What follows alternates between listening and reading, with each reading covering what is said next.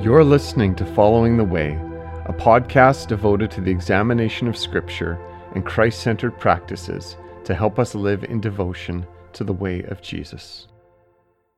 Welcome, everyone. It's good to be together again. We are a podcast that can be found on Apple Podcasts, on Spotify, as well as on YouTube. And if you're listening to us on YouTube, I would encourage you to subscribe to our channel, uh, click the little bell icon that gives you notifications when we post new material. And if you're listening to us on another platform, I'd encourage you to give us a rating, uh, share this episode or others to get the word out. Want to read something this morning from Psalm 63 that is uh, a verse that has been with me for many years and, and I really value it. It says in Psalm 63 1, My soul thirsts for you, my flesh faints for you, as in a dry and weary land where there is no water. And the psalmist here is using the metaphor of water in the natural to speak to a deeply spiritual need that he has for the presence of God in his life. The water that Jesus speaks of, the living water that he offers us. And, you know, maybe it struck me because I've been reading in John lately and I love the Gospel of John. It is deeply profound. And in there, Jesus speaks a lot about water and there's a lot of references to it. And so I'm actually I'm thinking that I'd like to do some devotionals around that in the coming days. But before I do that, I want to talk today about soul care. I've been reading a book by Dallas Willard called Renovation of the Heart. And in there, he speaks about the various aspects within us that are in need of transformation uh, in light of Christ. And he has a chapter on soul transformation that I recently read and was very, very impacting for me. And he speaks in there about how the soul is like an inner stream of water which gives strength, direction, and harmony to every other element in our lives.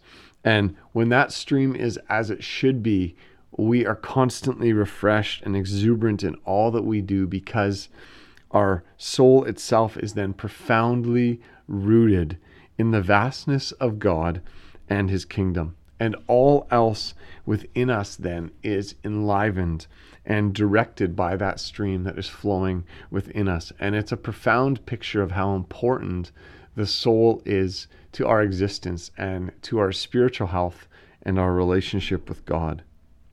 And so maybe you ask, well, what exactly is the soul? Because we may hear that word bandied about, but what actually is it?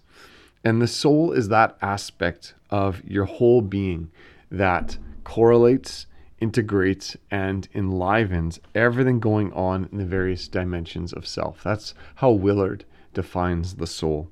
And he says it's deep, it's it's basic and foundational and almost totally actually beyond our conscious awareness, although it is deeply impacting for our lives and how we function and how we look at things. And the truth is that the secular world, as Willard talks about, they don't know what to do with the soul. It's largely rejected by the field of psychology, but everyone feels the impact of what's happening in our souls, what's happening within ourselves. And it directs behavior and actions and all sorts of things.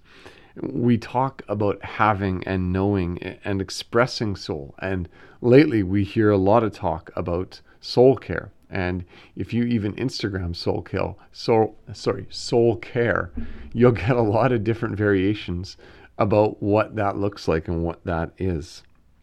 And the reason for that is because we can't avoid the reality of what is transpiring inside of us, even in the midst of such a superficial culture. That doesn't change what's happening inside of us. And, and to talk about the soul in our culture on one level is actually profitable and can lead to a lot of money um, for the topic. And it's a fundamental aspect of life. The soul affects sleep and sex and ritual and family and parenting and community and health. All of those things are soul functions. How our soul is doing, what is going on inside of us, will directly impact those and other areas within our lives. The truth is that we all need meaning. Without meaningful existence, all that is ultimately left for us is boredom and willpower. And so, meaning is incredibly important, and meaning is intricately tied to how our souls are doing. The health of our soul is crucial. And so, what do we do with that? Well, the first step is to acknowledge it we we must if spiritual formation and transformation are to take place and the truth is and I, i'm i'm guilty of this we don't talk about it enough in the church we we need to look at it more we need to look at what god's word says about it because acknowledging that we have a soul and that it is a fundamental part of who we are and who we are in christ is crucial so we need soul care that is grounded in god and shaped by His Word. Second, we need to abandon outcomes. Willard talks about this in his chapter. He says that we, where it says in 1 Peter 4:19 that we are entrust our souls to a faithful Creator, and this is so relevant in these times. This need for our rest in God to abandon that we need to control outcomes or even the idea that we can control outcomes when ultimately, ultimately we can't and we've probably always known that we can't and yet we like to think that we can and that we will but we need to let that go and be secure in god interestingly humility is a great secret of rest of soul because it does not presume to secure outcomes. This is where growth of humility and walking in humility in our lives is so crucial in letting go and releasing those things to God. Resting in God is where we can actually be free from all anxiety, and that means deep soul rest for us. And we also need to recognize and be aware and think deeply about the fact that ultimately there is no soul rest with sin because sin and disobedience it separates us from God. It, we create distance between ourself and God. And so when we live in sin and disobedience, it forces us ultimately to live on our own. And soul rest then is impossible and incredibly destructive for our lives. In fact, Peter speaks of that again, where he says that sin wages war against our souls, fleshly desires, fleshly lusts in our lives. It actually wages war against our souls. And so we need to look at all that. And then we also need to know, and this is where I'm going to end for today, is that it is in God's presence that we find soul care. It's God who restores my soul, as Psalm 23 3 says. We come to him. He leads us beside still waters. He makes us lie down in green pastures. He's our shepherd. And then the psalmist says, He restores my soul. That's a deeply profound and impacting truth. And it, it actually it speaks to uh, this thing of covenant relationship between us and God. God is inviting us into covenant relationship in Jesus. And covenant relationship has promises and it has commitments. That's what it means. It's about following God's ways. And following God's ways and being in covenant with Him is not without responsibility. In fact, it has a lot of responsibility for us. In fact, Dallas Willard, he goes on to say, say he says, spirit, covenant, and law always go hand in hand with the path, within the path of spiritual formation, for it is the path of one who walks with God. Spirit, covenant, and law. That's a, that's a profound and deeply impacting statement for us to process. And so, I want to end with some application for us today as we go away. And I would encourage you as we think about soul care and how is my soul doing? And how is my rest in God doing? How is my anxiety levels? How uh, how aware am I even of what's going on inside of me, and how is it affecting the various aspects of my life, my marriage, my family, my work, and all other uh, different aspects that we encounter? And so I want to uh, put before us three questions out of uh, what I shared for us to put before the Lord this morning. First is where do I need to acknowledge my soul? And so this is something that we can put before the Lord and ask Him and, and ask the Holy Spirit to help us. And also assess how am I doing and assess my life and how am I feeling. And again, it goes to self awareness. What is going on inside of me? Where do I need to acknowledge more of what is happening inside of my soul?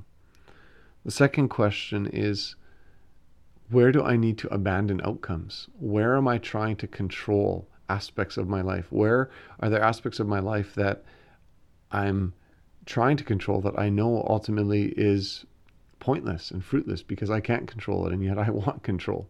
And where do I need to release that to God and rest in Him and give Him anxiety and allow Him to be the Lord? And the third question that I want to uh, ask this morning is where do I need to seek God's presence in my life? Where do I need more of His presence? Where do I need to enter into more of that presence? Where do I need to be intentional about that in order to receive the healing and the care that He wants to provide for me in these days? Where do I need to commit to walk with God in my life? So let's just for a few moments here, let's allow ourselves to do this. Let's quiet our hearts. Let's open up our hands. Let's put our feet on the ground.